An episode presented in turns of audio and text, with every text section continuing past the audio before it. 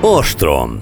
Tarjányi válaszol. A háború legfrissebb hírei, taktikai elemzés, logisztikai analizálás, a haderő felmérése. A stúdióban Tarjányi Péter biztonságpolitikai szakértő felel a hallgatók minden kérdésére. A mikrofonnál Vodgyerák Anikó.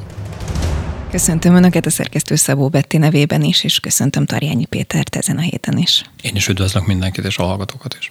Hát megvan a, szerintem a háború óta talán az egyik legfontosabb hír, amit régóta találgattunk, hogy mikor következik be. Ugye Putyin beszédet tartott, és részleges mozgósítást rendelt el Oroszországban. Mit jelent ez? Tényleg régen beszélgettünk erről, egyszerűen azért, mert ha jól visszapörgetem az időt, igazán február 22-e óta, és nem február 24-ét mondom, mert emlékszel, hogy, hogy annak idején ez kitudódott, hogy a február 24-én hajnalban lejátszott beszéde, ami úgy igazán a háborút elindította, azt megelőzően, tehát február 22-én került felvételre. Úgyhogy így van, ahogy mondod, hogy, hogy nem volt az elmúlt fél évben, hat hónapban, hét hónapban ilyen elnöki beszéd, és ez egy egyrészt egy nagyon-nagyon komoly és döbbenetes bejelentéssel nyitott. Érdekes volt egyébként az is önmagában, hogy kedden estére tűzték ki hogy ez a, ez a beszéd elhangzik, aztán utána valami miatt ez, ez tolódott.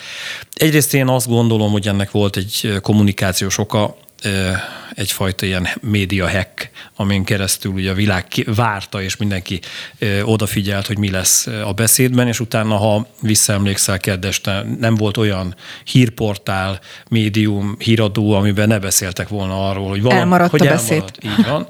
Ami utána bekövetkezett másnap, és ez hozta is azt, hogy azonnal a teljes világ figyelme odafordult az orosz elnökre. A másik indoklás egyébként biztonságpolitikai, hogy egyszerűen a beszédét az utolsó pillanatban is még javították, mert hogy olyan szintű bejelentéseket tett, ahol minden szónak úgymond súlya van, és ezért inkább vártak egy 10 órát vagy 12 órát. Tehát ez egy, ez egy döbbenetes beszéd volt, ahogy előbb fogalmaztam, és ez tényleg így van, mert hogy egy olyan eszközhöz nyúl az orosz elnök, amin keresztül uh, Ukrajna nagyon-nagyon nehéz helyzetbe kerülhet az elkövetkező hónapokban. Ez arról szól, hogy egy részleges mozgósítást uh, rendelt el az orosz elnök, ami egyrészt megint csak bontsuk uh, több felé. Egyrészt biztonságpolitikailag és általános politikailag is én azt hiszem, hogy egy nagyon komoly lelepleződés. Eddig Oroszországban még a csapból is az folyt, hogy minden rendben van ebben a különleges műveletben, ugye, ahogy ők hívják. Eltitkolták a halottak, eltitkolták a sebesültek számát, és egy olyan fajta szűrőn keresztül ment mindenfajta információ, például az orosz állami televízióban, ami egyértelműen azt mutatta, amit egyébként az orosz propagandán keresztül a Kreml akart. Ez most teljes egészében megváltozott, és nyilvánvalóan az orosz társadalom is érzékelheti, hogy valahogyan az elmúlt hat és fél hét hónaphoz képest egy teljesen más elnökkel kellett szembenézniük és találkozniuk, aki azt mondta, hogy a műveletek miatt, ahol, és ez nagyon érdekes egyébként, elmondom, hogy hogy szoktam egyébként én így ilyen fontosabb beszédeket. Csak nem profilozom. De egy kicsit hallgatni és nézni, hogy magát a beszédet meghallgattam egymás után háromszor, aztán utána csak a hangra figyeltem, tehát magyarán hátat fordítottam, tehát csak arról, ahogyan, ahogyan az orosz elnök beszélt, és utána pedig volt egy olyan, amikor kétszer-háromszor megnéztem, tehát teljesen letekerve a hangot, és csak az ő arckifejezését, mimikáját figyeltem. És nagyon-nagyon érdekes volt azt látni, hogy maga a beszéd tartalmi részében Ukrajnát egy abszolút bábállamként festette le. Igazán, ahogy visszaemlékszem, lehetséges, hogy még csak a nevét sem ejtette ki az országnak. Viszont az egész beszéd alatt egy olyan fajta háborús retorikát alkalmazott, amiben mindenért a nyugatot tette felelőssé, és arról beszélt, hogy tulajdonképpen Oroszország a nyugattal ütközik, a NATO-val ütközik, és védekezik, magyarán egy honvédő háború, ezt most idézőjelbe téve mondom, mert ezt a kifejezést nem használta az orosz elnök, egy honvédő háborúban van most Oroszország. Ezt fejeli meg, de nem akarom lelőni a poént. Ugye tényleg érdemes beszélnünk arról is, hogy most éppen választások zajlanak Ukrajna oroszok által elfoglalt tartományaiban, területeiben. De nyilvánvalóan ez a fajta retorika, amikor azt arról beszél, hogy Oroszország egészét, Oroszország anyácskát támadja a nyugat, nyilvánvalóan egy olyan fajta honvédő háborús helyzetet eredményezhet, amiben bármilyen fajta eszközrendszert alkalmazhat az orosz elnök, illetve az orosz hadsereg. Tehát ezek voltak a, a fő ismérvek, és hát volt egy, ami egyébként profilozási oldalról, ha már itt tartunk, a leginkább elgondolkodtató volt. Az elmúlt húsz évben soha nem hallottam olyat, hogy Putyin elnöknek külön hangsúlyoznia kellett volna azt, hogy nem blöfföl. Tehát ő ezt a beszéde harmadánál, második harmadánál vége felé figyelmeztette a nyugatot, figyelmeztette a világot, hogy, hogy vegyék őt komolyan, mert nem blöfföl azzal kapcsolatban, hogy akár tömegpusztító fegyvereket is alkalmaz. Eddig nem volt erre szüksége az orosz elnöknek, és azt kell, hogy mondjam, és ehhez nem kell egyébként nagy profilozói tudás, félértés, nehesség, akármilyen párbeszédben, vitában az a fél, aki kénytelen azt alkalmazni, hogy figyelmeztet mindenkit, hogy őt vegyék komolyan, az nyilván egy gyengébb helyzetben van. Az elmúlt 20-25 évben nem volt ilyenre szüksége egyáltalán. Szerintem ennek számtalan oka van. Egyrészt maga ez a vereség, amihez kapcsolódóan megint, tehát hogy egy beszédből mennyi mindent lehet leszűrni. Most már biztos az, mi is beszélgetünk ilyenről, hogy vajon tudja-e az orosz elnök, hogy valójában mi történik a frontokon. Most már nem kérdés, hogy tudja. Hiszen arról beszél, hogy további erőkre van szükség. Magyarán szembe kellett nézni az orosz politikai elitnek és az első számú vezetőnek azzal, hogy baj van. A másik, hogy ez a mozgósítás, és sajnos azóta ugye szerdán volt ez a bejelentés, most már tudjuk azt, több olyan oroszországi adott napvilágot látott, hogy nem 300 ezer emberről szól, hanem most már fölröppentek olyan adatok is, hogy megközelítőleg egy millió embert akarnak mozgósítani Oroszország részéről. Ez megváltoztatta, én azt gondolom, az orosz társadalmat. Úgyhogy a kérdésedre válaszolva, hogy bocsánat, hogy miért sorsfordító, vagy miért, ahogy én fogalmaztam, döbbenetes ez a beszéd, azért, mert ezek az információk mind-mind átjöttek ebből a beszédből. Na, mindjárt elemezzük külön akkor ennek részleteit is, Jó. hiszen külön-külön is van miről beszélni. De előtte felhívom a hallgatók és a nézők figyelmét arra, hogy most is van két téma, amit szavazásra bocsájtunk, hogy miről beszéljünk mindenképpen még az adásban. Az egyik a Skifibe illő technológiát teszteltek az Egyesült Államokban, a hadseregnél, erről beszéljen Tarjányi Péter, vagy arról, hogy egyébként gémódosított katonák ötlete is, hát nem, nem hogy felmerült, hanem most már előre haladott állapotban van, és hogy ez mit akar, és hol tart a technológia. Úgyhogy biztatom önöket, hogy szavazzanak rá a Facebook oldalon. No, és akkor a beszédnek a részleteit azért vegyük sorra. Kezdjük akkor ezzel a 300 ezres, avagy nem 300 ezres számmal. Mit jelent egyáltalán a mozgósítás, és elhangzott-e az, hogy háborúról van szó, vagy még mindig ott tartunk, hogy különleges műveleti? Igazán ezt a kifejezést tehát elmosták. Én azt gondolom, hogy továbbra is egy olyan különleges műveletről van szó, mármint az orosz retorikában, amiben nagyon-nagyon fontos, hogy új tartalékokat tudjanak képezni. Így van, ahogy fogalmazol, és tényleg térjünk ki erre, hogy mi a részleges és a teljes mozgósítás között a különbség. A Sojgu honvédelmi miniszter fogalmazta meg azt, hogy igazán nagy baj nincs, mert egyébként, ha teljes mozgósítás lenne, akkor Oroszország akár 25 millió katonát is mozgósítani tudna. Nyilván ez a katonakorú fegyverfogásra alkalmas férfiakat jelenti 18 évtől mondjuk 60 éves korig. Ugye egy 140-150 milliós lakosságú országról beszélünk Oroszország tekintetében. Tehát papíron kijön egy ilyen 25 millió szám, és ugye ezt vetette össze az orosz védelmi miniszter, hogy ehhez képest egyébként 300 ezer, az nem tudom. Igen, most. Nem mindenki tudja, hogy ezt kérlek mondani, hogy mik a lépcsőfokai ennek egyébként. Tehát először kiket szoktak behívni, és hogyan És ezért lényeges, tehát a teljes mozgósítás, így ahogy előbb fogalmaztam, az a 18 és 60 év közötti férfiakat jelenti. Valami ehhez hasonló tett meg egyébként februárban Ukrajna. Ebből adódik az, hogy az ukrán haderő ténylegesen létszámban nagyobb, mint az Ukrajnában harcoló orosz erők, mert az orosz erők megközelítőleg ilyen 180-190 ezeren vannak, míg velük szemben Hát beszélnek itt 6-700 ezerről is, de én azt gondolom, hogy aktív állományban körülbelül egy 400-450 ezer ukrán férfi, de ezeknek egy része nem katona, hanem egyszerűen egy mozgósított ember, tanárok, akik a katedráról eljöttek és fegyvert fogtak a saját országuk védelmében.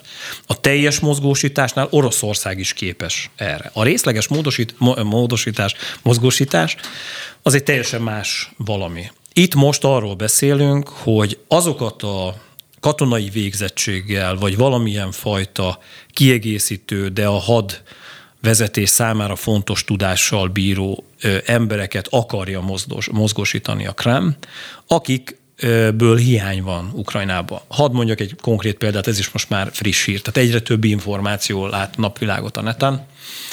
A tekintetben, hogy kiket ért már el, tehát az első 24-48 órában, ahogy én szoktam fogalmazni, a mozgósításhoz kapcsolódó behívó.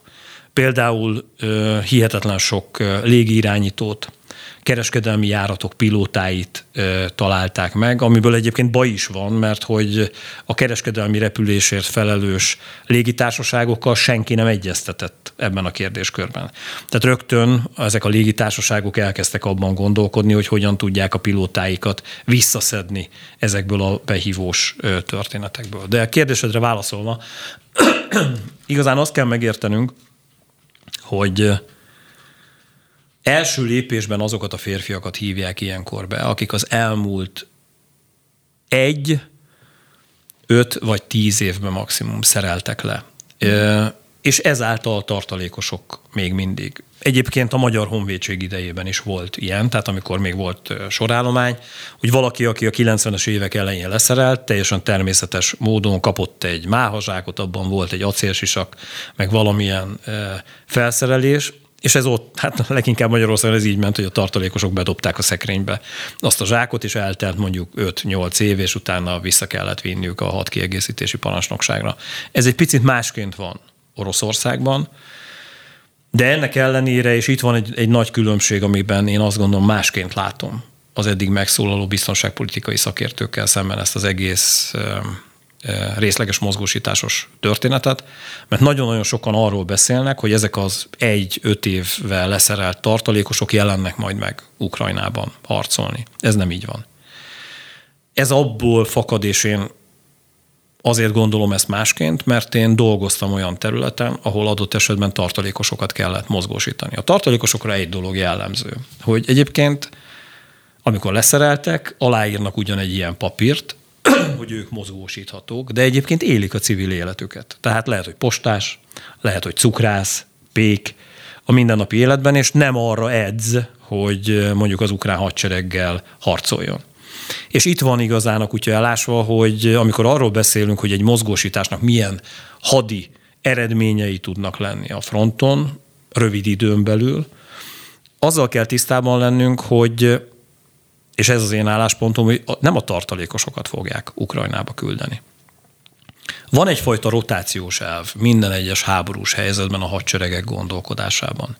Vannak olyan alakulatok most is Oroszországban, amelyek hivatásos katonákból állnak, vagy olyan sorállományból, akik nagyon-nagyon komolyan motiváltak és magasan képzettek, és csúcs technológiával rendelkeznek. Ezek az erők vannak például ö, ö, Kaukázusban, vagy ne felejtsük el, hogy Oroszországnak van aktív olyan határa, ami a NATO-val határos, és ez mindig is régi orosz doktrina volt, hogy a NATO-val egymás mellett lévő határrésznél a legmagasabb tudású, a legjobb kiképzésű orosz katonai egységeknek kellett működniük és jelen lenniük. Ez amikor a Szovjetunió még létezett, akkor is így volt. Ezeket hívták, a hallgatók közül szerintem idősebb férfiak ez a kifejezés beugrik, hogy első lépcsős alakulat. Maga ebből a szóból következik, hogy az első lépcsőben lévő alakulatoknál volt a legmagasabb szintű kiképzés. Ezeket az erőket eddig Oroszország nem tudta Ukrajnába átcsoportosítani. Mert mondjuk a nyugati határnál, Oroszország nyugati határánál kellett, hogy ott állomásozzanak. Most a tartalékosokkal, cukrászokkal, postásokkal, pékekkel, akik egyébként két-három hónap alatt újból egy kicsit formába hozhatók. Ugyan kaptak jó kiképzést annak idején, de annak öt éve vagy tíz éve volt. De az a fajta tudás, amiben most ők leváltják ezeket az alakulatokat a NATO határok mellett, három hónap után adott esetben első lépcsős alakulatként ők is el tudják látni a feladataikat. És van egy nyugalmi helyzete egyébként Oroszországnak, a tekintetben, hogy tisztában vannak azzal, hogy a NATO valójában nem akarja őket megtámadni. Tehát igazán el lehet hozni ezeket a kiválóan képzett és jól felszerelt első lépcsős alakulatokat már most a határól, hiszen az ő helyükre ezek a tartalékosok megérkezhetnek.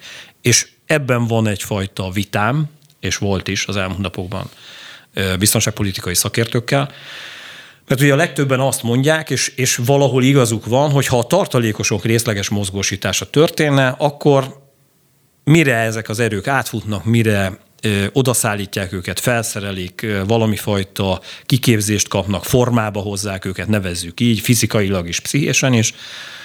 Mm, ezzel számolva azt mondták, hogy két-három hónap múlva fog igazán találkozni ezzel az erővel, ezzel a 300-400 ezer emberrel Ukrajna. Az én megközelítésemben, és ebben a rotációs elvben, amit előbb elmondtam, ez akár egy hónapon belül megtörténhet. Ezt fogjuk látni, és most nem azt mondom, hogy 24-48 vagy 48-72 órában, hanem az elkövetkező 3-4 hétben, hogy ebben a megközelítésben gondolkodik-e Oroszország, és ezeket a jól felszerelt egységeket csoportosítja-e át e, Ukrajna határához. Ha igen, akkor azt gondolom, hogy nagyon-nagyon nehéz időszak elé néz Ukrajna. Muszáj közbeszúrnom egy kvázi Persze. civil kérdést, mert nem biztos, hogy mindenki tudja, hogy egyébként Ukrajnában, Ukrajnában, orosz, az is érdekel, hogy Ukrajnában milyen, hogyha tudod, uh-huh. illetve Oroszországban a sorkatonaság az mit jelent, hiszen nekünk erről már halvány fogalmaink hát vannak két, csak. 2004 tehát, hogy ott milyen kiképzést igen. kapnak, kapnak-e, tehát, hogy ha az van, hogy mozgósítjuk a tartalékosokat, akkor egyébként náluk is előfordulhat-e az, ami nálunk egyébként az utolsó években, hogy egyébként nincs arra pénz, hogy használják a fegyvereket, vagy hogy használják a tankokat, vagy a bármilyen eszközt. Tehát milyen az orosz sorkatonaság? Ö, gyenge, ezt tudom mondani. És én azt mondom, hogy több, tehát ugye a katonai bloggereket érdemes nézni, olvasni az orosz oldalakon, mert hogy, és árulkodó írások születnek, segítségnyújtásként összeállítottak listákat arról, hogy egyébként azok, akik megkapják a behívójukat, miről gondoskodjanak, hogy ne kerüljenek bajba a harcban. Egy jól működő államban, amikor te kapsz egy behívót, akkor tulajdonképpen te bizonyos szempontból egy picit hátradőlsz, mert azt mondod, hogy a te oldaladról annyi kell, hogy történjen, hogy ami a behívón szerepel, arra a helyre és időpontra elballag, és onnantól kezdve átveszik fölötted úgymond az irányítást, de ehhez mindent biztosítanak. Élelmet, vizet, ruházatot, felszerelést, védőeszközöket, mindent, ami a háborúhoz szükséges. Itt most úgy néz ki, hogy ez nincs meg a tartalékosok oldalán. Mert hogy itt arról beszélnek ezek a blogerek, hogy Nyilván a tisztálkodó, tisztító felszerelésen keresztül fehér nemű, stb. Tehát, mint hogyha egy táborozásra mennénk, nyilván ezeket elmondják, de az már például beszédes tény, hogy mindenki gondoskodjon, ha tud, és van rá pénze, és legyen pénze, mert így tud életben maradni, hogy olyan védőfelszereléssel rendelkezzen, például a ruhák oldaláról, a tél ellen, ami egyébként fehér álcázó színnel van festve, rendelkezzen olyan védőmellénnyel, olyan sisakkal, olyan elsősegélynyújtó eh, eszközzel, gyógyszerekkel, mert hogyha neki bármilyen fajta betegsége van, amihez valamilyen gyógyszert kell szednie, abban biztos lehet, hogy azt a gyógyszert nem fogja megkapni az orosz államtól. Tehát hihetetlen az, hogy az oroszok többsége kap egy behívót, amihez kapcsolódóan abban lehet biztos, hogy egyébként, ha ő el is megy oda, nem fognak valójában róla gondoskodni, ott is saját maga, a saját pénzéből kell adott esetben megoldani azt, hogy háborúzni tudjon. Ez az egyik megközelítés. A másik megközelítés, és ez erősíti azt, amit előbb mondtam, és most nem magamat akarom meggyőzni, tehát félreértés ne essék, vagy magamat erősíteni. Amikor arról beszélek, hogy itt a rotációs elv kell, hogy megjelenjen, mert egyébként azok az alakulatok, amelyek ilyen eszközökkel ellátottak, azok egyszerűbb, hogyha átvagoníroznak, tehát átvonatoznak Ukrajna határához, és ott jelennek meg. És itt van egy nagyon lényeges kérdés. A sorkatonák jó része az első lépcsős alakulatokban úgy van összerakva, hogy van mellettük szerződéses katonai állomány. Tehát a NATO-val szembenéző orosz katonai alakulatok összetétele, az kétharmad, egyharmad, vagy fele-fele alapon szerveződik. A kétharmad a szerződéses katona, és egyharmad a sorkatona, vagy 50-50 százalékban van. Tehát sokkal magasabb harcértékkel bírnak. A sorállomány képzéséhez azt kell, hogy mondjam, hogy valamilyen fajta alaki és fizikai kiképzés mellett kapnak egy alaplőgyakorlat, de ezt úgy képzeld el, hogy néhány tucat lőszer, tehát hogy nem, nem lesznek igazán a, a fegyverük mesterei, tehát hogy használni tudják, és alaptaktikák tekintetében is jóval-jóval elmaradnak a NATO felkészültségtől. Igazán ezért van az, hogy láthatunk olyan videókat, hogy az orosz fiatalok jó része retteg ezektől a behívóktól. Na igen, innen mennék akkor tovább, hogy mi a behívás menete egyébként, hiszen arról szóltak a hírek, illetve most is arról szólnak a hírek a héten, hogy pánikban vannak a fiatalok, aki tud, van rá lehetőségek, kvázi menekül az országból, például Törökországba, mert oda vízummentesen mehetnek az oroszok. Pont ma is beszéltem reggel a rádióban egy Törökország szakértővel, aki azt mondta, hogy utána nézett direkt a repülőjegyeknek, ja. és vagy nem lehet kapni, vagy több ezer euró egyébként, hogy te átjussál Moszkvába, vagy Oroszországból Törökországba, tehát akinek pénze van, azt tud elmenekülni. Tehát, hogy ez milyen gyors, van egy bejelentés, és ahhoz képest egyébként mikor kapják meg a behívót, mert egyáltalán amíg nem kapja meg a behívót, addig... addig ő nem dezertőr. Addig, igen, nem dezertőr. Így van. Tehát, hogyha ez... abból indulok ki, hogy nálunk például, hogyha van egy kormányzati bejelentés, akkor egy óra múlva már mondjuk a benzére vonatkozóan működnek a szabályok, akkor az oroszoknál nem ugyanígy van, hogy bejelenti Putyin, és már ott a behívom? Ez más. Tehát logisztikai szempontból azt lekoordinálni, hogy, hogy 300 ezer ember kiválasztása megtörténjen ez lehetséges, és egyébként más, országban, más országokban ez profin így is működne. Tehát ebben teljesen igazad van. Oroszország más. Tehát itt is látszódik az, hogy Oroszországnak nagyon komoly, a saját irányításához kapcsolódóan van ö, nehézsége. Itt az első egy-másfél napban elsősorban azok az emberek kapták meg a behívójukat, akik valamilyen fajta komolyabb tudással rendelkeznek. Tehát például, hogy előfogalmaztam, pilóták. Ők az első 24 órában Hát ők valószínűleg nem is menekülnek el, nem? Tehát, hogyha valaki pilótának képeznek hát, ki. Ö, ezt azért mondom egy kicsit így, így most tamáskodva, hogy, hogy a háború elején lehetséges, hogy a pilóták bizonyos szempontból nyugodtabbak voltak.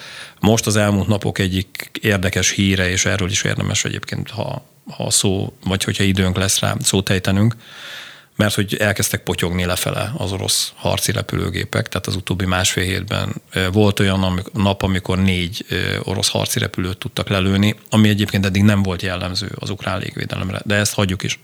Kérdésedre válaszolva, igazán a férfiak túlnyomó része azt próbálja kihasználni, hogyha nem veszi át a behívóját, ami az elnöki bejelentés után, mert most már látjuk, hogy ez eléggé rosszul szervezetten megy, adott esetben három nap múlva, egy hét múlva, két hét múlva érkezik meg akkor egyszerűbb így megpattanni, hogyha most mondhatok ilyet idézőjelben, és ezért van az, amit láthattunk a, a határokon, vagy olvashattunk, hogy, vagy amit a szakértő kollega is elmondott itt reggel, hogy elfogytak a jegyek, mert egyszerűen el akarnak tűnni az országból, mert addig ez nem dezertálás, és ugye a dezertálás, tehát ugye ez is egy érdekes dolog volt, hogy milyen komolyan megváltoztak a büntetési tételek. Tehát tíz év börtönnel sújtják azt, aki bizonyíthatóan nem harcolt, és úgy adta meg magát. Na most érted, egy, tehát hogy ez, ez klasszikusan annyival jobb, mint a Stalin időkben, mert ott nem volt ilyen tíz év, hanem egyszerűen szimplán lelőtték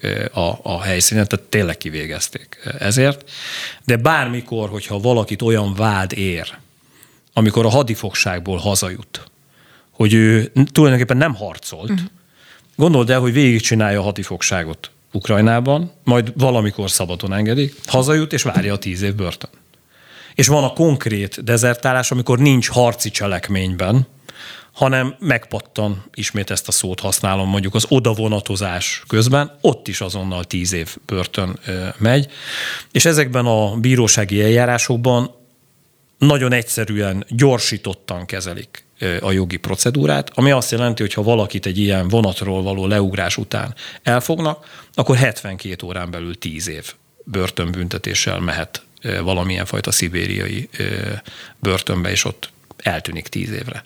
Tehát ezzel is próbálják, hát van, aki azt mondta, hogy motiválni, hát én azt gondolom, ez egy ilyen érdekes motiváció, tehát féken tartani, visszatartani az oroszok félelmét és elvándorlását és, és megszökését ettől, ebből a háborúból.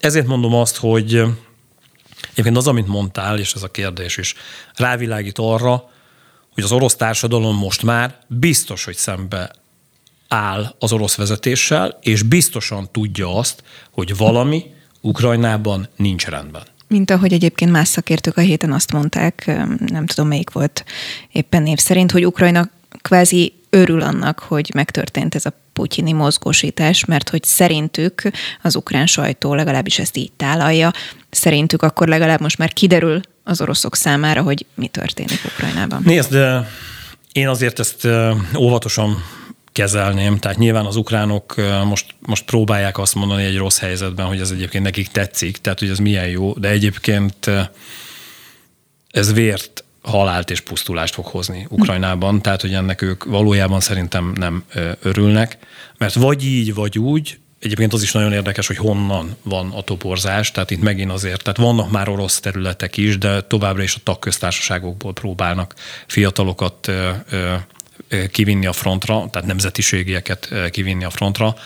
De az elkövetkező egy hónapban, ugye ez az én véleményem, hogy más első lépcsős alakulatok jelennek meg, más szakértők szerint három-négy hónapban, de teljesen mindegy. Az elkövetkező időszakban Ukrajnát komoly támadás fogja érni. Egy olyan támadás, amihez kapcsolódóan új, friss erők, felszerelésekkel, olyan fegyverekkel, amelyek nagyobb hatóerejűek, és nem tömegpusztító fegyverekről beszélek, hanem olyan légibombákról, amiket egyáltalán nem vetett még eddig be Oroszország, viszont ezzel a, a részleges mozgósítással egyébként lehetősége nyílik erre. Putyin elnöknek fogja támadni az ukrán lakosságot, az ukrán infrastruktúrát, és már most látszódik egyébként, hogy a doktrina változásban Oroszország próbál egy olyan fajta hangulatot kelteni Ukrajnában, ezért is volt, hogy például Zelenszky azt mondta, hogy nem fog félni Ukrajna, mert maximum hidegben kell lenniük, hogy Ukrajna számol azzal, és Oroszország pedig tervezi is azt, hogy az ukrán infrastruktúrát, az áramhálózatot, a csatornahálózatot, tehát a vízellátást adott esetben megsemmisíti teljes egészében. Sorra érkeznek a kérdések, úgyhogy most ebből szemezgetnék néhányat. Nyilván kezdjük azokkal, amelyek ide kapcsolódnak. Van, aki azt kérdezi, például a YouTube-on, hogy hogyan lehet motiválni a leendő katonákat, akiket most behívnak, hogyha ugye hallható, hogy ők mondjuk civil foglalkozásúak, nem kaptak olyan kiképzést, te csak ezzel a fenyegetéssel? Az a baj, és ezzel küzd első pillanattól kezdve, és egyébként a, a hallgatónak, nézőnek nagyon-nagyon igaza van. Tehát első pillanattól kezdve ezzel küzd Oroszország, hogy egy hihetetlen módon alul motivált sereggel van jelen. Egyszerűen ezt a háborút igazán valójában az orosz katonák nem akarják megvívni. Az orosz tábornoki kar is egyébként hát húzza a száját, de ők ugye függnek az orosz elnöktől, és nem akarnak börtönbe vagy kivégző osztag elé kerülni, tehát ilyen szempontból kell, hogy tegyék, amit tudnak, de egyébként végrehajtói állomány oldalról ez az alul motiváltság nem most jelent meg, hanem már a háború első pillanatában. Hogy mit tud tenni ez ellen? Egyrészt próbálnak itt fizetésekkel operálni. 600, tehát átszámítva, mert most ugye a rubel árfolyamban nem, így nem vagyok benne, 600 ezer és ilyen 1 millió 400 ezer forint közötti zsoldról beszélgetnek, nyilvánvalóan tudáshoz kötődően, hogy ennyit tud keresni adott esetben egy fiatal, nyilván abban az esetben, hogyha túléli ezt az egész háborút. A másik, hogy próbálják hazafias szólamokkal buzdítani őket, és itt jön elő ez a nagy honvédő háború maszlag, ami egyébként és ezért fontos is, most ez egy kicsit viccesen hangzik, de egy csepp vagyunk mi magunk is így az ostrommal ebben a kommunikációs háborúban, mert minél inkább átmegy információban, hogy ez a háború nem nagy honvédő háború, bárhogyan Oroszország eh, részére, ezen keresztül elvész az a fajta hazaszeretetre operáló ö, ö, megszólítás, ami egyébként, hogyha tényleg valósan megtámadnák Oroszországot, motiváció, lehet. motiváció lehetne az embereknek, a fiataloknak, idősebbeknek, bárkinek. Tehát ez sem működik. Igazán ez egy nagyon nyögvenyelősen menő, ö, ö, ö, működő valami, és ebben a nyögvenyelősen működő rendszerben csodát várnak és itt van, és ezt jelezném még a hallgatónak, hogy ez egy nagyon-nagyon súlyos probléma.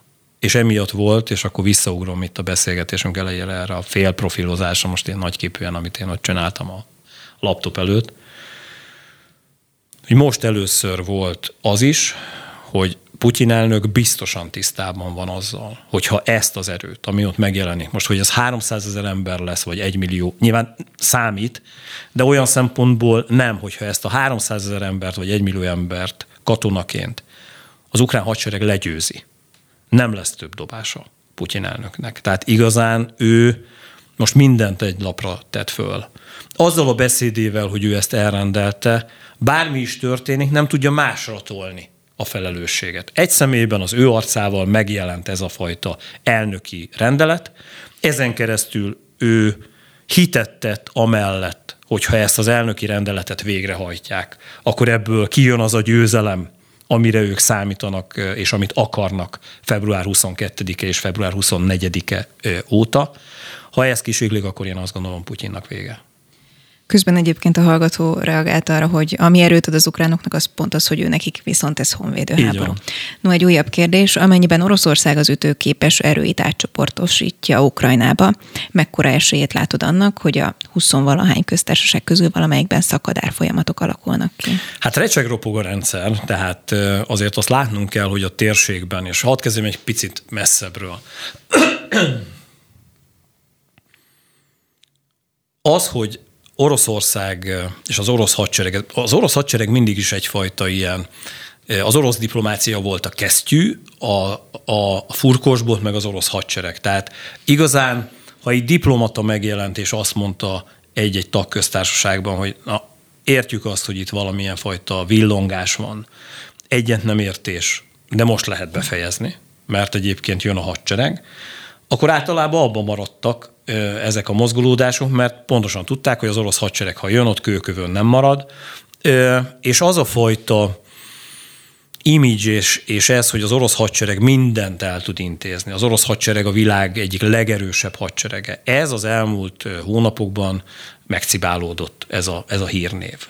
És ez nyilván automatikusan, és itt ugrok vissza a kérdésre, hoz olyan fajta belső feszültségeket, amiben egyes politikai erők, akár a tagköztársaságok oldaláról, akár a nemzetiségek oldaláról elgondolkodnak azon, hogy lehet, hogy itt az alkalom, hogy, hogy próbálkozzanak a függetlenségi törekvéssel, vagy valami olyan fajta politikai adókapokba belemenni, tehát ilyen tárgyalásos adókapokba, amivel kapcsolatban elérhetnek valamit olyat, amit eddig Moszkva nem adott meg. És ehhez az kell, hogy fenyegessék Moszkvát, hogy egyébként lehet itt olyan belső lázongás, ami miatt erőket kell átcsoportosítania, és inkább ilyenkor egy orosz vezető, vagy nem csak egy orosz vezető, tehát bármilyen ilyen országnak a vezetője azt mondja, hogy inkább legyen belül rend, és csendesítsük el a folyamatokat, inkább adjuk meg azt, amit szeretnének. Tehát én ezt a helyzetet látom, hogy nyilvánvalóan ezt használják a tagköztársaságokban az ottani politikai erők, politikusok, és próbálnak kicsikarni olyan engedményeket, amelyek eddig nem jöttek össze Moszkvával szemben. Ez a próbálkozás menni fog, és ezért mondom azt, hogy nyilván ezt látja ö, Oroszország, és ö, kénytelen ezt is, úgymond a békát lenyelni és tudomásul venni. Azt kérdezi a hallgató, hogy a fehér orosz elnök is mozgósítást rendelt el, és az a kérdése, hogy ez azt jelentheti-e, hogy ez a hadsereg is besegíthet Oroszország oldalán? Én erről rendszeresen beszéltem, hogy valahogy ebben a háborús logikában az, hogy Fehér Oroszország irányából nem érte támadás Ukrajnát, ez valahogy a totális háborús logikához és a győzelmi háborús logikához kapcsolódóan mindig is hiányzott. Tehát, hogy ezt nem tette meg valami miatt Oroszország. Miközben egyébként a háborús logika ezt diktálná. Lukasenko ilyen hinta politikában, tehát úgy, úgy egyensúlyoz ebben az egész kérdéskörben, mivel tudja azt, hogy abban a pillanatban, hogyha beavatkozik Fehér Oroszország Oroszország mellett, ebbe a háborúba is megtámadja Ukrajnát, ugyancsak nagyon komoly szankciókkal sújtják. És azért azt ne felejtsük el, hogy hát nevezük nevén, elcsalták a választást. Tehát, hogy amikor a Fehér Oroszországban választások voltak, Lukasenkának az ottani belbiztonsági erőkön keresztül kellett embereket eltüntetni, tehát borzasztó dolgok történtek, hogy a hatalmát meg tudja szilárdítani. Pontosan tudja azt, hogy a hadsereg és a titkosszolgálatok, hogyha átcsoportosítások mentén Ukrajnában harcolnak, akkor ő a belföldi, tehát saját területén lévő belföldi helyzetében gyengébb lesz. Ezt az ellenfelei adott esetben kihasznál hatják. Főleg akkor, hogyha egy olyan szankciós történet indul, amiben egyébként a fehér orosz lakosság megtapasztalja azt, amit egyébként az oroszok egy része már tud, hogy milyen az, amikor az, az amerikai fenét nyugati cégek elhagyják azt az országot, megszűnnek munkahelyek, stb. Tehát innentől kezdve nem akar egy olyan fajta társadalmi feszültséges hangulatban a mindennapokban dolgozni, és a hatalmát félti, ezért van az, hogy eddig a fehér orosz hadsereg nem jelent meg, annak ellenére, hogy egyébként a háborús logika ezt diktálná. Ezért gondolom azt, hogy az elkövetkező időszakban nem valószínű, de minél kétségbe esettebb lesz egyébként Putyin. Annál inkább próbálja azokat a tőle függő szövetségeseit eh, bemozgatni a háború mellett, akik egyébként valahogyan tartoznak neki valamilyen úton, eh, módon. És ez, eh, ez megint azért eléggé kísérteties. Nyilván az atom kapcsán több kérdés is érkezik, nagyon megy az idő, úgyhogy bármennyire izgalmas, próbálj meg kérlek röviden válaszolni.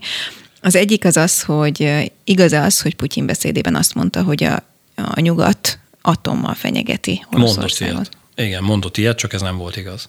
Tehát ez többször fölröppent egyébként Oroszország kommunikációjában, hogy ezeket a háborús lépéseket azért kellett megtenni, mert egyébként az Egyesült Államok, illetve a NATO megfenyegette atomcsapásokkal Oroszországot. Ilyen soha nem történt.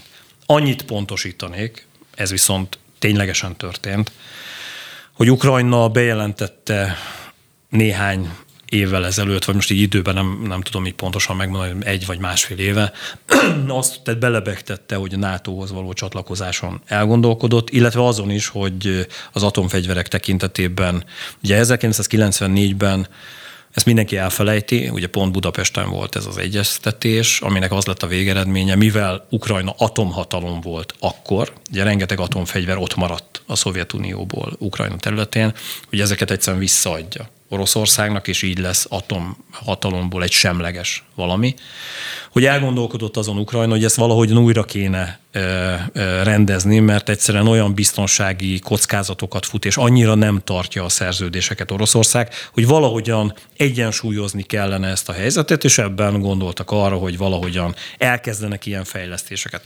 Ezt rendszeresen húzza úgy elő Putyin, hogy nem ezt mondja el, amit én most elmondtam, hanem egyszerűen egyszerűsít, és azt mondja, hogy lám, itt arról szólt az egész történet, hogy atomfegyverekkel akarták megtámadni Oroszországot. Ilyenről nem volt soha szó. No, egy másik eh, kérdés, egy megfigyelés inkább. Az oroszok burkolt atomfenyegetésére az USA szinte nem is reagált a hallgató szerint. Feltételezhető-e az, hogy eh, van valami eddig nem ismert technológia, amivel rendelkezik az USA, és semlegesíteni tudják az atomrakétákat? Nem. Az a helyzet, hogy eh, egy tömegpusztító fegyver, és, és egy kicsit engedjük el az atomot. Most péntek van, jól megijesztek mindenkit. Oroszország nem csak atomfegyverekkel rendelkezik. Tehát én ezért fogalmazok mindig a többi szakértővel szemben tömegpusztító fegyverekről. Oroszországnak vannak biológiai fegyverei, és vannak vegyi fegyverei is, amik úgy szintén tömegpusztító fegyverek. bármilyen tömegpusztító fegyver bevetése borzasztó következményekkel jár. Azt kell megértenünk, hogy a, az az ország, amelyik a ma világában miközben hadd mondjam a Sánkhái konferenciát, ahol a kínai elnökkel találkozott Putyin elnök, ahol az indiai elnökkel, Modival találkozott. És mindenhonnan a brazil elnök is figyelmezteti most már Uk- Ukrajnát, Oroszországot, hogy békére lenne szükség, és nem megoldás a háborús retorika és a háborús lépések. Egy olyan helyzetben, amikor a, az orosz állam tömegpusztító fegyvert vett be, biztos lehet abban Putyin, hogy teljes egészében az összes valódi és megbúvó szövetségese hátralép mellőle. Tehát abban a pillanatban Kína el fog határolódni. A ma világában tömegpusztító fegyvert alkalmazni elfogadhatatlan. Tehát ez az a fajta biztosíték, ami miatt egyébként a NATO is és az Egyesült Államok is egyre nyugodtabb, és ezért van az, amit mindig kérdezel, hogy százalékosan hol tartunk most. Igen, Én most azt gondolom, ugyan, ugy, ugyanott, vagy egy picit lejjebb, mert hogy... Az mennyi most? Hát én azt mondom, hogy egy ilyen 10-15 százalék maximum. Mert hogy pontosan látják Oroszországban is, és ezért gondolom azt, hogy hogy beszédes volt ez a vegye mindenki tudomásul, hogy nem blöffölök, ugye ezt mondta Putyin elnök, hogy ő is látja ezt a logikát, amit róla gondol a világ, hogy mindenki elfordul ebben az esetben tőle, de ennek ellenére higgyék el, hogy ha ez nagyon-nagyon szükséges, ő képes megtenni ezt a lépést. És ez olyannyira így van, hogy több amerikai és brit hírszerző intézet ezzel foglalkozott, ezzel a témával. És mindegyik elmondta azt, hogy nyugodjon meg mindenki, atomfegyvert és egyéb más tömegpusztító fegyvert abban az esetben használ Oroszország. Ha a mostani területén éri valamilyen fajta tömegpusztító fegyverrel történő csapás. És hogy mennyire ugranak erre most az oroszok, abban a pillanatban, hogy ez most nem abban a pillanatban, mint a három órával, öt órával később, ahogy ezek az elemzések fölröppentek, Medvegyev Telegramon, illetve mindenfajta közösségi médiás csatornán elmondta azt, hogy de egyébként nem csak ha Oroszország területét éri, hanem az általuk Ukrajnában elfoglalt területeket éri valamit. Akkor is atomfegyvert fognak alkalmazni. Ez, bármennyire is furcsa, ez bluff. Tehát nem technikai védelmünk van, hanem egyszerűen az általános politikai, katonapolitikai és diplomáciai helyzet olyan, hogy Oroszország ezt nagyon-nagyon kicsi eséllyel meri felvállalni. No, nagyon megy az idő, de mindenképpen szeretném, hogyha beleférne még a rádióadásba is egy rövid helyzetjelentés, hogy hol tartunk most, hiszen azt olvashattuk, hogy az ukránok újabb területeket foglaltak vissza, és mindeközben ugye népszavazás van, pont a, a megszállt területeken a NATO ugye közleményben teljesen elítélte ezt. Hát nem csak a NATO, maga Ukrajna is elmondta azt, hogy bármi lesz ebben a, a népszavazásban, azt illegitimnek fogják tartani, és tehetik Te is. mire tippelsz? Hát szerintem 110 százalékkal fognak nyerni, tehát hogy még a halottak is elmennek szavazni. És amellett lesznek, hogy Oroszországhoz kell csatlakozni a Hersonnak, Zaporizsének és Luhansznak, Donbassnak. Ezt láttuk, tehát hogy mondjam, a Krímfélsziget annektálása után is ez abszolút átment. Tehát hogy erre van egy, begyakorolt metodikája Oroszországnak, amit végrehajt. Ez baj egyébként, de sem a világ, sem Ukrajna ezt nem fogadja el. Az, hogy mi a helyzet, egyfajta rövid helyzetjelentés, és próbálok nagyon gyors lenni. Az, or- az oroszok továbbra is védekezésben vannak több olyan védelmi állást próbáltak folyók mentén megerősített állásokat létrehozni, amin keresztül próbálják az ukrán elők előrenyomulását Kelet-Ukrajnában, Hárkivi régióban lassítani. Ezek nem voltak sikeresek, és Ukrajnának az a fajta lendülete még megvan, Kelet-Ukrajnában, ami az elmúlt másfél-két hétben tényleg nagyon komoly területek megszerzéséhez vezetett. Herson térségében zajlanak a harcok, ez Dél-Ukrajna, ott azért felemás az eredmény. Nagyon komoly páncélos ütközetek vannak, erről több videófelvétel egyébként fent van a közösségi médiában, tehát hogyha valakit ez érdekel, erre rá tud keresni tényleg, hogyha a Herszont és ezeket a videókat, ezeket a keresőszavakat beírja, akkor, akkor tényleg döbbenetes felvételeket tud látni. Sokkal nehezebb Herson térségében az ukrán előrenyomulás. Egyszerűen azért is erről beszélgettünk, mert ott számoltak arra az oroszok, hogy a fő támadás elindul, sokkal-sokkal komolyabb megerősített állásaik rendelkez, vagy megerősített állásokkal rendelkeznek, de hiába van és ezért mondom, hogy itt is bajban van valahogyan Oroszország, mert hiába készültek fel arra, hogy Dél-Ukrajnában lesz majd egy ellentámadás, ennek ellenére lassan ugyan, de halad előre Ukrajna. Igazán ezt látjuk most, és ezért mondtam azt, hogy egy hónapon belül szerintem valamilyen fajta ellencsapás várható Oroszország részéről, illetve hát a mindennapokban pedig az infrastruktúra rombolása és támadása. Ez a mostani helyzet. Mindeközben ENSZ közgyűlés zajlik New Yorkban, amelynek nyilván kiemelt témája az orosz-ukrán háború. Szijjártó Péter is megnyilvánult sok szempontból, ezt szerintem majd a plusz időnkre hagynám, de Zelenszky is beszélt, videóüzenetet küldött, amelyben azt kérte a tagországoktól, hogy büntessék meg Oroszországot. Egyáltalán mi látszik, az ENSZ hogyan viszonyul ehhez a háborúhoz? E, nyilvánvalóan az ENSZ-ben mindenki a béke mellett tesz hitet. Eközben azért a folyamatok nem a béke irányába haladnak. Ukrajnának azért fontos, hogy folyamatosan arról tájékoztassa a világot, hogy segítségre van szükségük, mert mindenfajta kiutasítás, mindenfajta beutazási kérelem megtagadása az orosz állampolgárok felé. Tehát minden pici szankciós lépés Ukrajnát segíti, és nyilván ennél vannak komolyabbak is. Amihez kapcsolódóan például Németország megfogalmazta azt, hogy még komolyabb fegyverrendszerekkel fogja támadni, vagy támogatni Ukrajnát, és ezen keresztül több más ország, tehát például Franciaország is nem amellett döntött, hogy visszavesz ezekben a támogatásokban, hanem pont az ellenkezőjét, tehát hogy még inkább Ukrajnát támogatja. Ez egyfajta olyan kommunikációs közeg, nem tudom másként kezelni az ENSZ közgyűlését, tehát hogy igazán én ott nagy döntéseket most nem várok, de ne legyen igazam. Tehát nagyon jó lenne, hogyha egy nagyon komoly ENSZ határozat mondjuk elítélni Oroszországot, de én nem, nem hiszek ebben. De igazán ez a közeg arra alkalmas, hogy ott a diplomaták és a vezetők egyeztessenek a tekintetben, hogy hogyan tudnak minél több gazdasági segítséget nyújtani Ukrajnának, minél több gazdasági kárt okozni Oroszországnak, és hogyan tudnak minél több hadifelszerelést biztosítani Kijevnek. No, még egy nagyon fontos hír, amit szeretném, hogyha kitárgyalnánk a rádióműsorban. Felreppent egy hír, egy brüsszeli lapot vezető uniós tisztviselő tájékoztatta arról a politikót, hogyha jól emlékszem, hogy a magyar kormány megvétózott egy uniós kezdeményezést egyedüliként, amelynek értelmében az EU tagországai az ENSZ emberi jogi tanácsához fordultak volna az ukrajnai háború ügyében. Hát itt elsősorban ugye a háborús bűncselekmények témakörében lett volna több felvetés, ami azért döbbenetes, mert én értek mindent, tehát az energetikai problémakört, különböző lobbyerőket, de az, hogy a második világháború óta egy bevezetett, megszokott és egyébként helyes rend alakult ki, hogy a világ azt mondja a háborús bűncselekményekre, civilek kivégzésére, nők megerőszakolására, hadifoglyok megkínzására, hogy ez tilos, és bárki ilyet elkövet a világban, az ellen fel kell lépni. Ez egy, én azt gondolom, egy alap valami.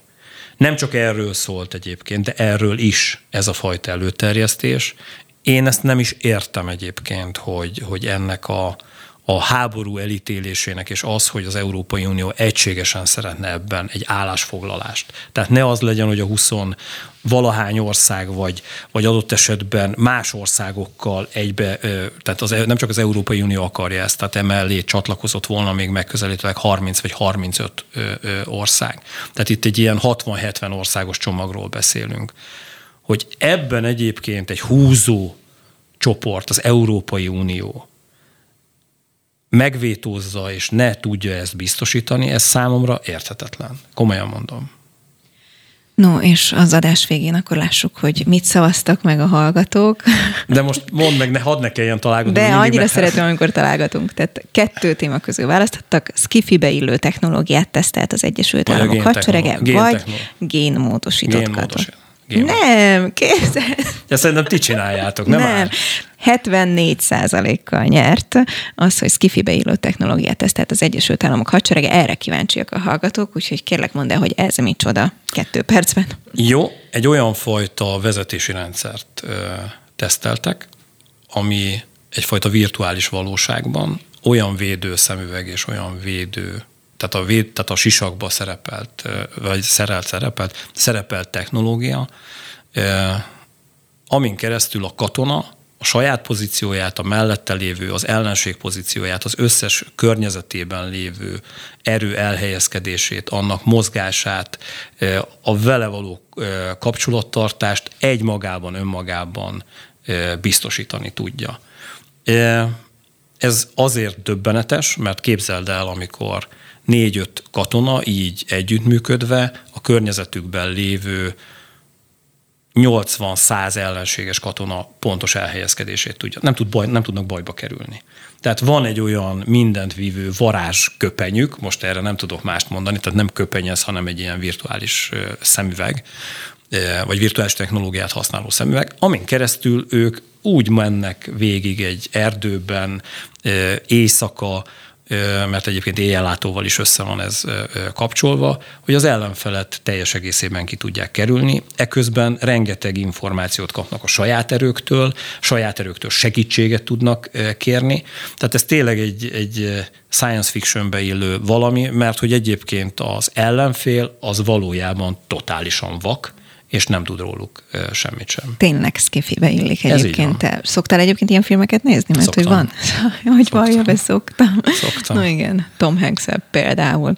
Tarjányi Péternek nagyon szépen köszönöm. Köszönöm én is a Itt volt a héten. A szerkesztő Szabó Betté és a kollégáim Csipi Fruzsina és Kammer Jonatán nevében a rádió hallgatóknak köszönöm a figyelmet, és a Facebookon maradjanak velünk, mert rengeteg téma maradt ki, ami nagyon fontos, hiszen például találkozott Szijjártó Péter az orosz külügyminiszterrel, sőt, nemzeti konzultáció indul itthon a szankciókról, úgyhogy van még miről beszélnünk, úgyhogy mindjárt folytatjuk egy perc szünet után. Ostrom. Tarjányi válaszol. A háború legfrissebb hírei, taktikai elemzés, logisztikai analizálás, a haderő felmérése. A stúdióban Tarjányi Péter biztonságpolitikai szakértő felel a hallgatók minden kérdésére. A mikrofonnál Vodgyerák Anikó. És folytatjuk itt a Facebookon és YouTube-on a beszélgetést, mert hogy, ahogy említettem, van miről beszélnünk. Pont itt a Spirit fm jelentette be egyébként Szijjártó Péter szerdán, hogy másnap találkozik majd Szergei Lavrovval, az orosz külügyminiszterrel, és ez így is lett, és most egyébként pont ma péntek hajnalban élőzött kintről New Yorkból, ahol elmondta, hogy mi mindenről beszéltek. Közben viszont azt olvasni, hogy az Európai Bizottság kifejezett kérése az volt, hogy ne tárgyaljon senki. Így van. Ez egy nagyon-nagyon kemény olyan lépés, ami megint mutatja, hogy, hogy Magyarország egy teljesen más úton jár, és a 27 tagországhoz kapcsolódóan abszolút egy fegyelmezetlen, kihúzó valamiként van jelen. Egyszerűen azért, mert hogy egészen más pozícióból tudna tárgyalni, és erőből, és elérni valamit adott esetben az Európai Unió egy tárgyalásnál, hogyha nem a tagországok külön-külön egyeztetnek az orosz külügyminiszterrel, vagy az orosz elnökkel akár. Jól látható az, hogy amikor a német kancellár, vagy a francia elnök fölhívja Putyint, tehát ugye ilyenek történnek, vannak ugyan beszélgetések, de igazán konkrét előrelépés a háborús áldozatok számának csökkenésében, vagy egyáltalán a háború abba maradásához kapcsolódóan nem történt az elmúlt hónapokban. Ezért van az, hogy az Európai Unió egy egységet szeretne felmutatni. Azt szeretné megmutatni, hogy igenis a szankciók tekintetében, a diplomáciai fellépések tekintetében, a hadi felszerelések átadásában az ukrán fél számára van egy egység.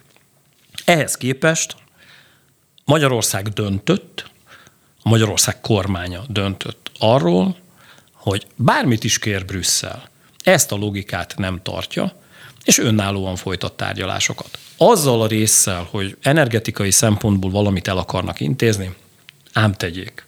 De az, amikor a háborúhoz kapcsolódóan Szijjártó Péter bejelenti, hogy tulajdonképpen Magyarország egyedül akarja az Európai Uniós országok közül a békét. Ez tényszerűen nem igaz.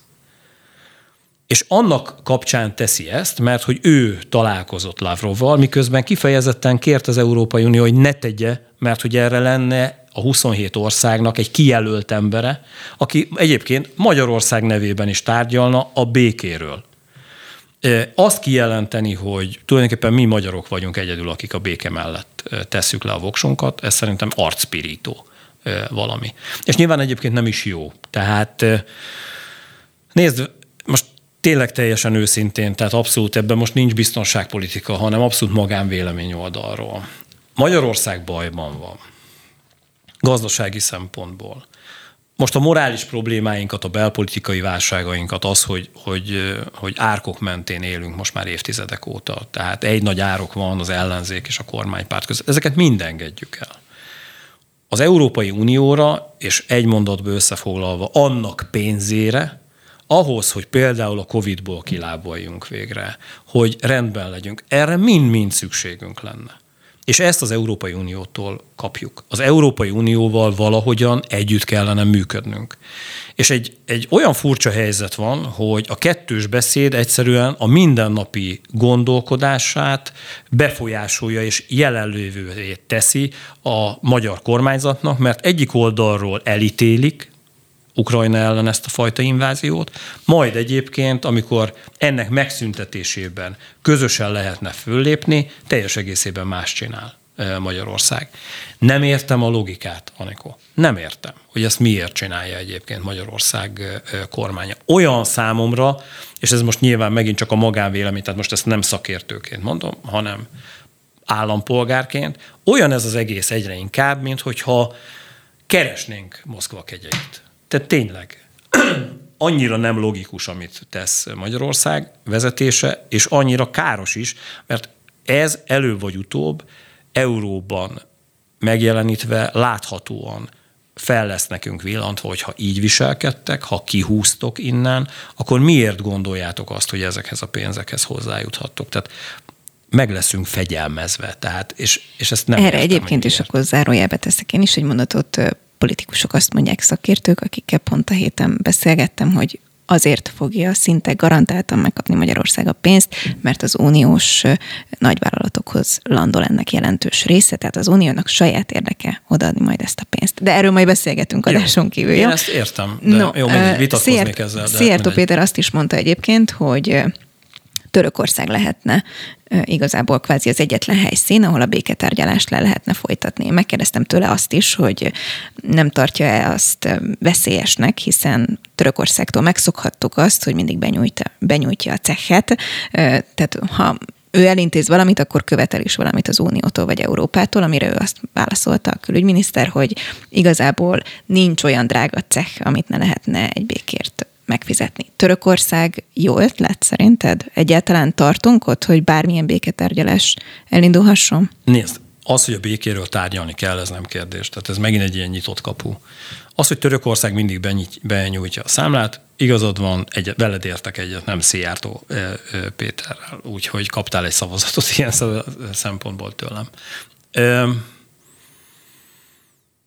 De az a keserű valóság, hogy pontosan például a részleges mozgósítás miatt, pontosan azért, mert egyre inkább eszkalálódik a háború, én nem tudom elképzelni, hogy itt bármilyen fajta béke folyamatról beszélhetnénk. Úgyhogy ilyen szempontból ez egy ilyen gondolatkísérlet, jó pofán át tudunk beszélgetni arról, hogy figyelj, én meg azt gondolom, hogy szerintem meg legyen Budapest, vagy tudod mit? Ezt én megkérdeztem tőle egyébként, hogy miért nem Budapest, hogy ha már az a kritika éri a magyar kormányzatot, hogy orosz barát, akkor uh-huh. felajánlhatnánk. Ő azt mondta, hogy most, amikor Lavrovval tárgyal, akkor fel fogja újra ajánlani. Jó, szerintem egyébként föl is ajánlotta, most így bevillant, amit, amit mondtál, de akkor mondhatjuk Berlin, tök mindegy. Tehát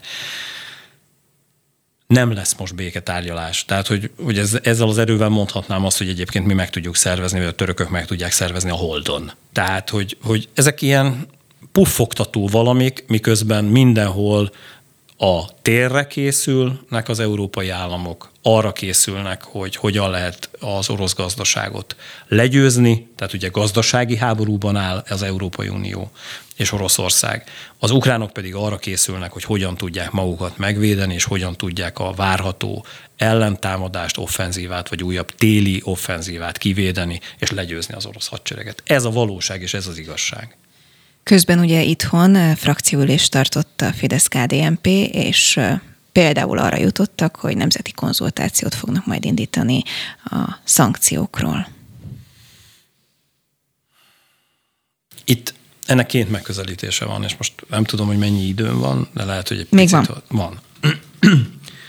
Azt kell megértenünk, hogy a szankciók nem csak azért fontosak, mert hogy az Európai Unió gazdasági háborúban áll Oroszországgal. Azért fontosak, és leginkább ami fáj Oroszországnak az, az amit idén júniusban, azt hiszem június vége vagy július eleje, ami ugye az energetikai kérdésekben hozott változást több témakörhöz kapcsolódóan szankciók oldaláról, tehát ami, ami igazán fájt így Oroszországnak, illetve vannak más szankciós lépések is, amihez kapcsolódóan az elkövetkező fél évben, háromnegyed évben Oroszországban komoly problémák lesznek. Azzal, hogy ezt mi megtesszük, mármint az Európai Unió, és azzal, hogy egyébként nehézségeket vállalunk be ezzel kapcsolatban, azt érjük el, hogy kevesebb ukrán és kevesebb orosz ember hal meg ebben a háborúban, és hamarabb vége lehet ennek az egész értelmetlen öldöklésnek.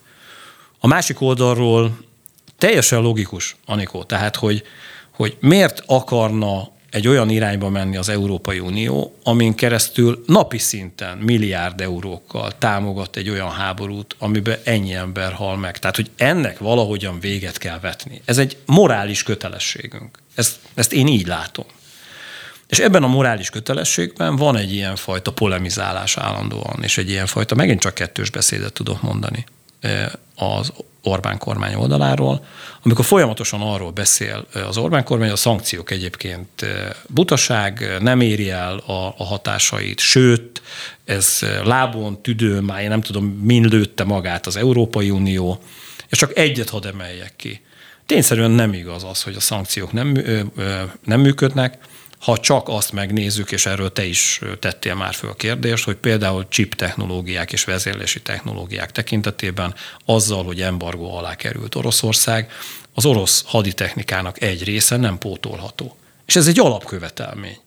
Nem szabad, hogy Oroszország olyan intelligens fegyverekkel rendelkezzen, amelyek felveszik a versenyt a nyugati technológiákkal, vagy adott esetben azoknál jobbak, és azt biztosítják, hogy az ukrán hadsereget hamarabb, hamarabb szétveri Oroszország. Ezt a kérdést pedig ma reggel tettem föl itt az aktuálban Nacsa Lőrincnek, igen. a Fidesz, a KDNP-nek a frakció szóvivőjének, hogy hát igen, azért úgy tűnik, hogy gazdasági szempontból láthatóak ennek a szankciónak az eredményei, például 40%-a a nyugati cégeknek kivonult, Oroszország, stb. stb. És akkor erről azt mondta, hogy hát igen, felül kell vizsgálni ezt a több mint nem tudom, 11 ezer szankciót, hogy melyik az, aminek van hatása, és ránk nem hat, és melyik az, aminek nincs Európára Jó, hatása. Figyelj, tehát háborúban állunk. Tehát ezt már sokszor mondtam. Nincs olyan.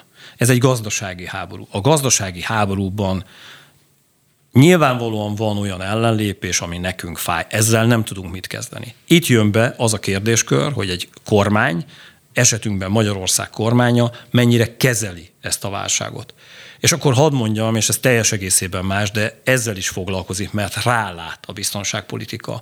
Az, amikor megjelenik egy olyan jogszabály, amiben meghatározzák, hogy az iskolákban 18 fokban kell ülni majd a, a gyerekeknek.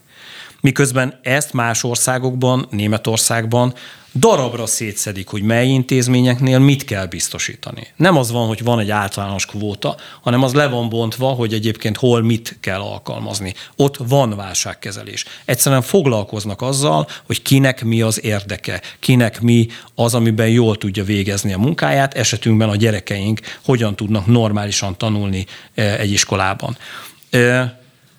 Én ezekről várnék egyébként valamilyen fajta kommunikációt, és az, amiben, és amit látni fogunk ebben a nemzeti konzultációban, ugye, ezt eh, említetted.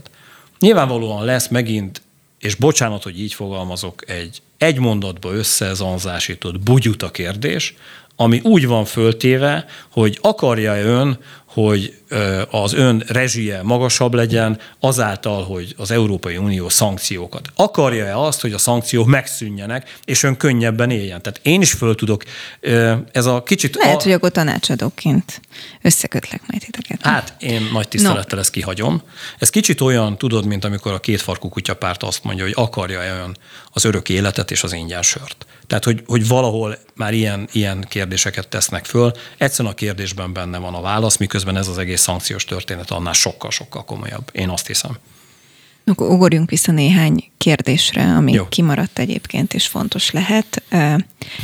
Rollereket bérelnek, és azzal mennek át az orosz-grusz határon az országból menekülök állítólag, ez a Telexen jelent meg, és Csibi Fruzsina, Csibi Fruzsina kérdése, hogy mert hogy állítólag a határon gyalog nem lehet átlépni, csak járművön. Igaz lehet-e ez, hogy nem lehet gyalog átmenni egy határon?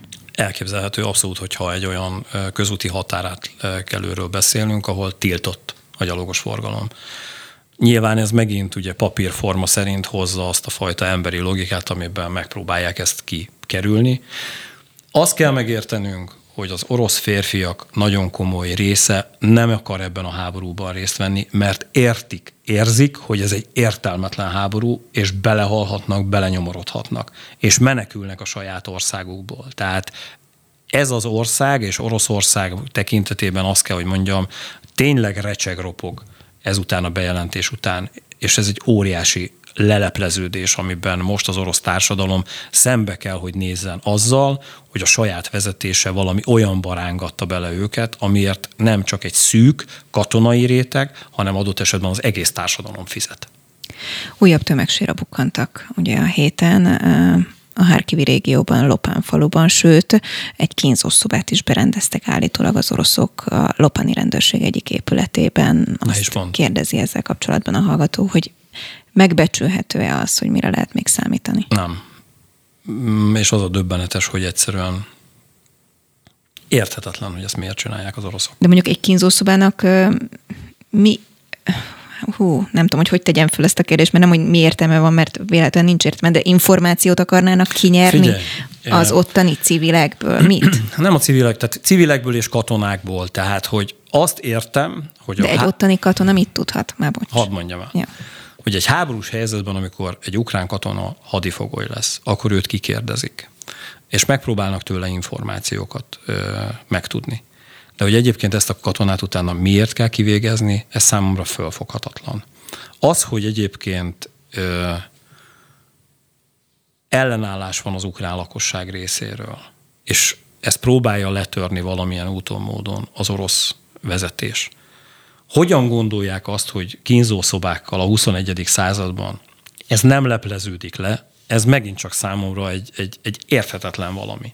So, és főleg úgy, hogy egyébként pontosan látják, hogy Észak-Ukrajnában, ugye Kiev térségében, Szúni térségében, Mario, nem, bocsánat, rossz, rossz tényleg fáradt vagyok, több esetben nemzetközi vizsgálóbizottsággal, nemzetközi szakértőkkel megerősítve megtalálták ezeket a tömeg. Tehát, hogy mindig le, lelepleződnek. Tehát, hogy ezt követően még mindig azt gondolja Oroszország, mert egyébként olyan tömegsírokat találtak, amelyek között van olyan, amelyik másfél-két héttel vagy egy hónappal ezelőtti. Tehát pontosan tudják azt, hogy lelepleződtek már, hogy ezt miért csinálják még, fel, fel nem foghatom. És egyszerűen az, amit mondasz, hogy egy ilyen kínzószobának különösen ezen tények tükrében mi értelme van, ez csak széttárom a karomat. Óriási baj van az orosz hadseregen belül és az orosz belbiztonsági alakulatokon belül. Tehát mondjuk olyan szempontból nem csodálkozom, amikor a Wagner csoport vezetője, hogy múlt héten ugye beszélgettünk a börtönökben, tesz látogatást és onnan hoz el katonának embereket, akik egyébként szerintem ilyen 15-20 éves börtönbüntetést úsznak meg ezáltal, és én azt gondolom, hogy aki ilyen börtönbüntetéseket kap, az, az már valahol és sok évet ott bent töltött, az már igazán nem ember. Ilyen szempontból látok egyfajta logikai magyarázatot, de akkor sincs ez rendben. Tehát a 21. században hogy fordulhat elő, hogy egy ország úgy döntsön, hogy bűnözőket vezényel egy háborúba. És felfegyverzi őket. Hogy fordulhat el egy háború, és akkor hozzáteszem a civil részt. No, a Igen. Wagner csoporthoz kapcsolódóan is érkezett kérdés egyébként. Igaz-e az a hír, hogy a magyar katonák a Wagner csoport tagjait váltják le Maliban és Nigerben, hogy azok bevethetők legyenek Ukrajnában? Szerintem ez nem. Tehát szerintem ez egy fél információ, tehát ténylegesen történik ö, csere. Száhelővezetben és ugye az afrikai térségben, ahol vannak jelen egyébként orosz katonai erők, az, hogy a Wagner csoport egyébként be tudott volna lépni nemzetközi kontingensben, egyszerűen a jogállásánál, a státuszánál, státuszán keresztül ez nem lehetséges. Én úgy gondolom, hogy az a hír lehet úgy igaz, hogy vannak kint orosz erők, amelyeket váltanak nemzetközi erők, tehát ugye ezek olyan nemzetközi missziók, amikben közösen lépnek föl egyébként Franciaország, akár Magyarország is, és egyébként Oroszország is, és ezekben a térségekben előfordulhat ilyen, de hogy ezt, ezt a zsoldos hadsereget váltaná egy hivatalos misszió mentén magyar erő, ezt nem tudom elképzelni. Újabb téma, ukrán katonai parancsnokok szerint az oroszokat jelentős előnyökhöz juttatták az iráni drónok, és Ukrajna ezért arra kérte Izraelt, hogy ossza meg hírszerzési információit a háborúban orosz hadseregnek nyújtott bármilyen iráni támogatásról megkaphatja-e Ukrajna ezt az információt, Nézd, vagy lehet-e ab, ilyen? Abban az esetben, hogyha Izrael így dönt, akkor persze, tehát átadják nekik ezeket az információkat. Izraelnek nem érdeke az, hogy Irán jó üzleteket kössön Oroszországgal, nem érdeke, hogy azokat a fegyverrendszereket éles háborús bevetésekben tesztelje, és ezzel kapcsolatban tapasztalatokat gyűjtsön. Ukrajnának meg nem érdeke, és hiszen erről beszéltünk mi is, hogy Putyin elnök látogatást tett és egyeztetett Iránnal, ha jól emlékszem, Teheránba, ahol fölröppent az első írás, egyébként nagyon érdekes, hogy mindenki tagadta, hogy több ezer iráni drón fog megjelenni az ukrán háborúban. Ez most már bizonyítottan megtörtént, mert ezeknek az eszközöknek egy része bevetésre került, ezeknek egy részét lelőtték, megtalálták a maradványokat, beazonosították, és ezért mondom azt, hogy Ukrajna egy logikus katonai és hírszerzési lépést tett, amikor felvette Irán egyik legnagyobb ellenfelével a kapcsolatot, és azt kérte, hogy nyilvánvalóan hírszerzési, technikai, tehát magukról ezeknek az eszközöknek a, a műszaki paramétereiről kaphasson információt, és arról egyeztethessen, hogy azokat a csatornákat, amiken keresztül Iránból Oroszországba jutnak ezek az eszközök, hogyan lehet hatástalanítani. És még egy hír a végére, ami szintén riasztó, és szeretném, hogyha helyre tennéd. Vucic szerb az orosz sajtónak nyilatkozott az ENSZ közgyűlésen egyébként, ahol azt mondta, hogy szerinte pár hónapon belül világméretű katonai konfliktusra kerülhet sor, vagyis a harmadik világháborúra. E, azt kell látnunk, hogy, hogy Belgrád mindig is kapott belső információkat Moszkvától. Tehát ezért kaptam föl én magam is a fejemet, hogy a szerb elnök miről beszél. Én annyiban pontosítanék, hogy ez egy nagyon sarkos kijelentés, tehát egyfajta megtörtént, megváltoztathatatlan valamiként apostrofálta azt, hogy ez bekövetkezik. Ez nincs így. Ezzel a bejelentéssel, és ezért volt az, hogy a beszélgetésünk elején több mint fél órát beszélgettünk ugye a szerdai Putyin bejelentésről, közelebb került a világ ahhoz, hogy ez a konfliktus jobban kiterjedjen. Én bízom abban, hogy ez nem fog megtörténni, és egyébként valahol azt gondolom, hogy ez Oroszországnak is érdeke. Ucsics egy olyan forgatókönyvet, egy ilyen horror forgatókönyvet vázolt föl, aminek a valóság alapja valamilyen szinten megvan, de azt, hogy ezt tényként kezeljük, ezt nem szabad, hogy elfogadjuk és, és megengedjük. Na és akkor végére a másik bulvárhírünket is elmondhatod, amire te szavaztál. Ugye az maradt ki, hogy génmódosított katonákról lehet szó, hol tarthat ez a fejlesztés. Állítólag már egy 2016-os jelentésben azt írta a Pentagon kutatóintézete, hogy 2050-ben autonóm gyilkos robotok és génmódosított szuperkatonák népesítik be majd a harctereket, és ennek már az első lépése el is indult, implantátumokat ültetnek be.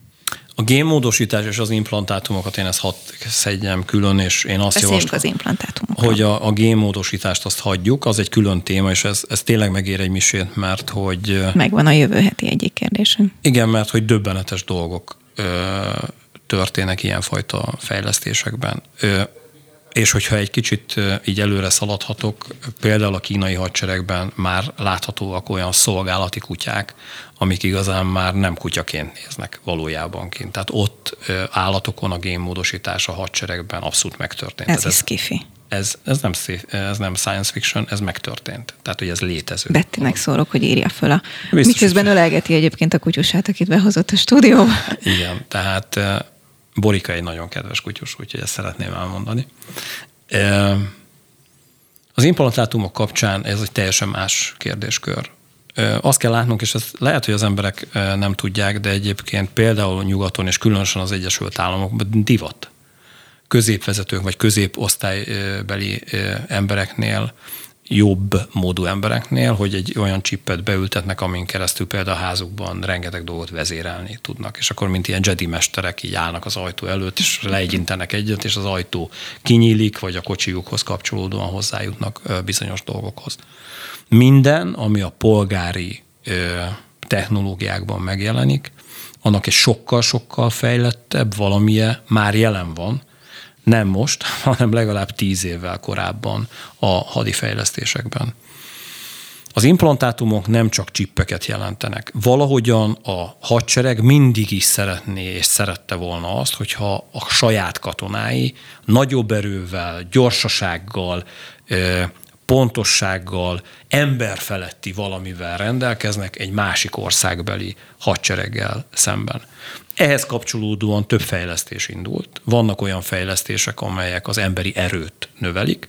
Ezek nem implantátumok, hanem a, az emberre csatolnak olyan eszközöket, amin keresztül több tonnás valamiket tudnak megemelni, nagyobb gyorsaságra, sprintekre képesek. Ezek, megint csak múlt időt hadd mondjak, mert ezeknek az első kísérleteit a 2000-es évek elején kezdte el például az Amerikai Egyesült Államok hadserege, és ezeknek egy része már befejezés közeli állapotban van. Vagy hadd mondjam azt, amit el, amiről előbb beszéltünk, ugye a másik bulvár hír, hogy ilyenfajta virtuális technológiákat alkalmaznak és visznek be kommunikációs szempontból a, a harctérre. De vannak más példák is, amikor ö, olyan kontaktlencséket ö, tesztelnek már, amit hogyha behelyez az ember, akkor éjjel lát a sötétben.